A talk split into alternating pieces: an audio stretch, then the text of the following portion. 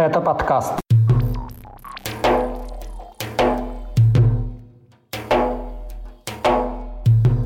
Разбитая мемориальная доска памяти жертв депортации калмыков. Более 140 фигурантов дела об антисемитских беспорядках в Дагестане. Контент-центр для пиара властей Чечни и уголовное дело на 86-летнего кубанского архиепископа.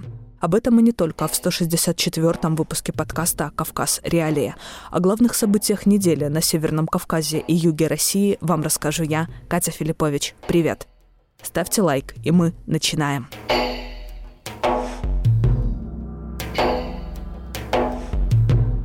В Волгоградской области разбили мемориальную доску, посвященную памяти о депортации, которой в сталинские времена подверглись калмыки. Она провисела всего два дня. Вскоре районная администрация отчиталась о задержании подозреваемого, возбуждено уголовное дело о вандализме. Власти также заверили, что мемориальная доска будет восстановлена. Задержанный пациент психоневрологического интерната, пишет волгоградское издание v1.ru со ссылкой на источники. Официального подтверждения этой информации нет.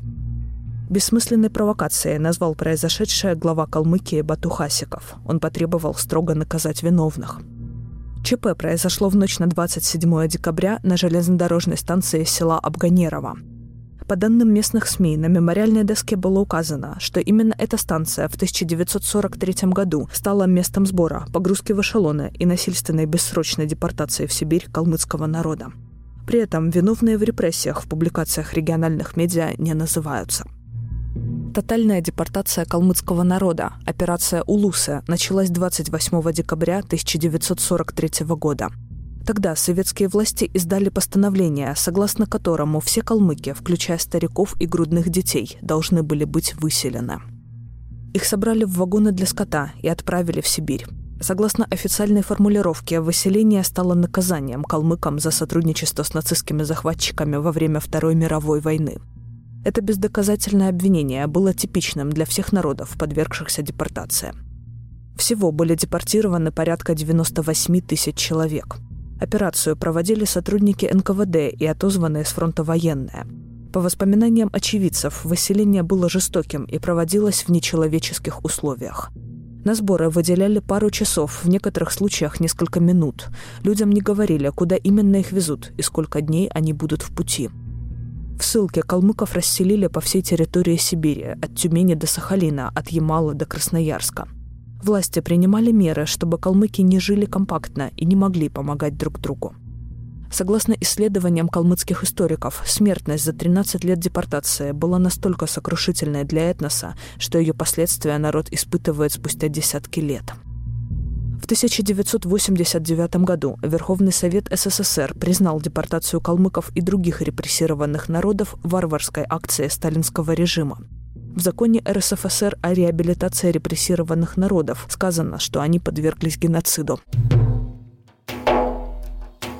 После антисемитских беспорядков в аэропорту Махачкалы более 140 человек стали фигурантами уголовного дела – всего в Верховный суд Дагестана с середины ноября поступили 143 жалобы на арест.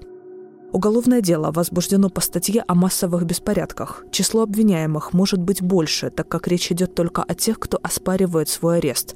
Жалобы все еще продолжают поступать в суд. Большая часть фигурантов вину отрицает. В частности, местный житель Гаджи Ахмедулаев указывает, что у следствия нет доказательств его участия в беспорядках, обвинение не конкретизировано – а за более чем месяц ареста силовики не провели с ним никаких следственных действий. Защитники других обвиняемых также уточняют, что нахождение в аэропорту во время погромов само по себе не является составом преступления. Расследованием уголовного дела, которое возбудили 29 октября, занимается Управление по расследованию преступлений против государственной власти Следкома России – Предварительное следствие продлили до конца апреля 2024 года. Все это время обвиняемые могут содержаться под стражей. Напомним, вечером 29 октября несколько сотен человек захватили аэропорт Махачкалы. Они пытались найти пассажиров транзитного рейса из Тель-Авива. Собравшиеся выступали против действий Израиля в секторе Газа и требовали изгнать евреев из Дагестана. Толпа ворвалась в здание аэропорта и проникла на взлетно-посадочную полосу. Антиизраильский погром попал в поле зрения мировых СМИ. Очевидцы говорили о бессилии силовиков в борьбе с разъяренной толпой, а российские оппозиционеры называли произошедшее позором. Пострадавшими от беспорядков стали более 20 человек, в том числе полицейские. Двух уроженцев Дагестана приговорили к пожизненному сроку по обвинению в поджоге торгового центра «Пассаж» в Ухте в 2005 году. Это предприниматели, братья Фахрудин и Арсет Махмудова. Еще один фигурант этого дела, Валентин Гаджиев, получил 23 года колонии строгого режима. Приговор вынесли заочно. Все осужденные находятся в международном розыске. Их местоположение неизвестно. Торговый центр «Пассаж» загорелся 11 июля 2005 года. Тогда погибли 25 человек, еще 10 получили ожоги и травмы. Верховный суд Коми пришел к выводу, что поджог якобы запланировали Махмудова и Гаджиев. Для этого они наняли двух исполнителей – Антона Коростелева и Алексея Пулялина. В сообщении региональной прокуратуры не указано, с какой целью предприниматели решили поджечь торговый центр. Коростелева и Пулялина в 2008 году полностью оправдали. Верховный суд Коми направил определение в адрес Генпрокурора России, в котором было указано на факты фальсификации и грубейших нарушений закона со стороны следствия. Спустя год прокуратуре удалось добиться отмены этого решения. На основании тех же материалов дела иной состав суда назначил Коростелеву и Пулялину пожизненный срок. Они регулярно меняли свои показания, а затем заявили о пытках со стороны следствия и сотрудников колонии с целью получить нужное свидетельство. По мнению силовиков, которые вступались за обвиняемых, уголовное дело на братьев Махмудовых завели с целью отобрать их крупный строительный бизнес – о вымогательстве со стороны МВД заявлял и сам Фахруддин Махмудов. Скачивайте приложение «Кавказ Реалии», чтобы оставаться на связи в условиях военной цензуры в России. Ссылки на приложение вы найдете в описании к этому выпуску подкаста. В Чечне открыли региональный контент-центр для пиара местных властей. Как заявляется в распоряжении, подписанном премьер-министром республики Муслимом Хучиевым, его создали для размещения публикаций в пабликах местных органов власти. Основной целью работы 17 сотрудников контент-центра назвали обеспечение доступа населения к информации, а также производство и размещение регионального контента в госпабликах – Возможно, этот центр станет главным офисом кадыровской машины пропаганды, предположил в беседе с редакцией «Кавказ Реалии» сотрудник информационной службы Центра защиты прав человека «Мемориал», попросивший из-за российского репрессивного законодательства не указывать его имя. Планируется, что контентный центр будет освещать результаты работы органов власти, а также актуальные новости и информацию о культурных и религиозных ценностях. Это все цитаты из распоряжения. Во сколько бюджету обойдется эта работа, неизвестно. Создание центра комментирует представительница кризисной группы СК СОС Александра Мирошникова. Чечне всегда внимательно следили за тем, что публикуется о республике в СМИ и интернете. А, всегда существовало, существовали люди, которые за деньги пишут хвалебные комментарии, то есть э, аналогично вот тому, что есть на федеральном уровне, а, было отдельно в Чеченской Республике. Ощущение, как будто создание отдельного контент-центра — это просто создание еще одной структуры, которая будет тем же самым заниматься, чем занимались, собственно говоря, другие люди. Напомним, глава Чечни Рамзан Кадыров, а также его окружение уделяют большое внимание работе с социальными сетями. Руководитель республики возглавляет рейтинг по упоминаемости в социальных медиа.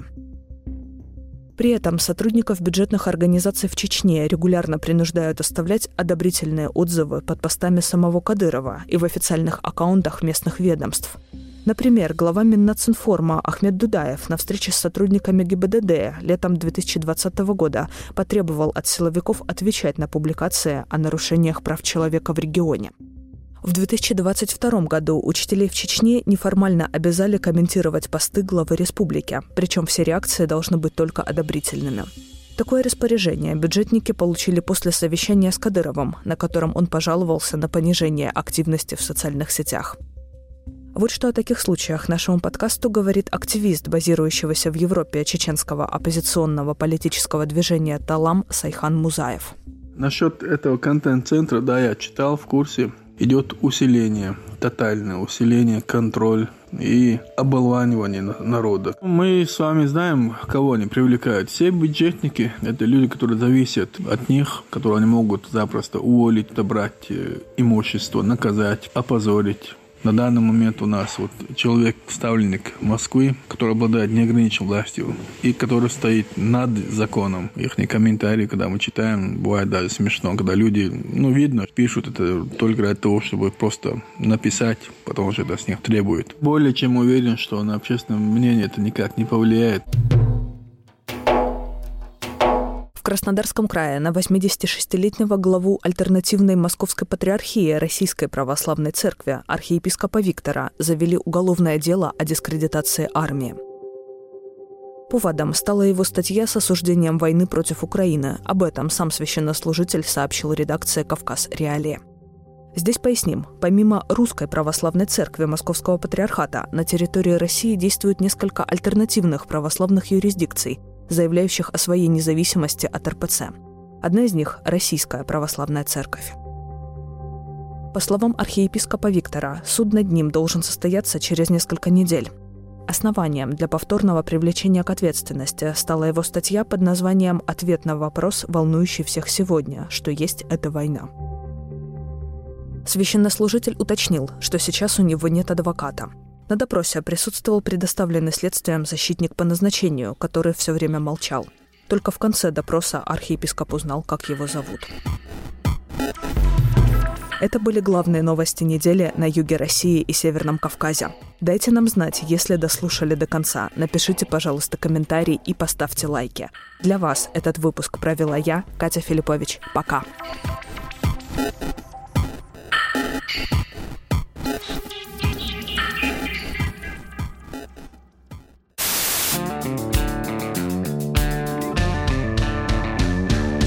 Студия подкастов «Радио Свобода».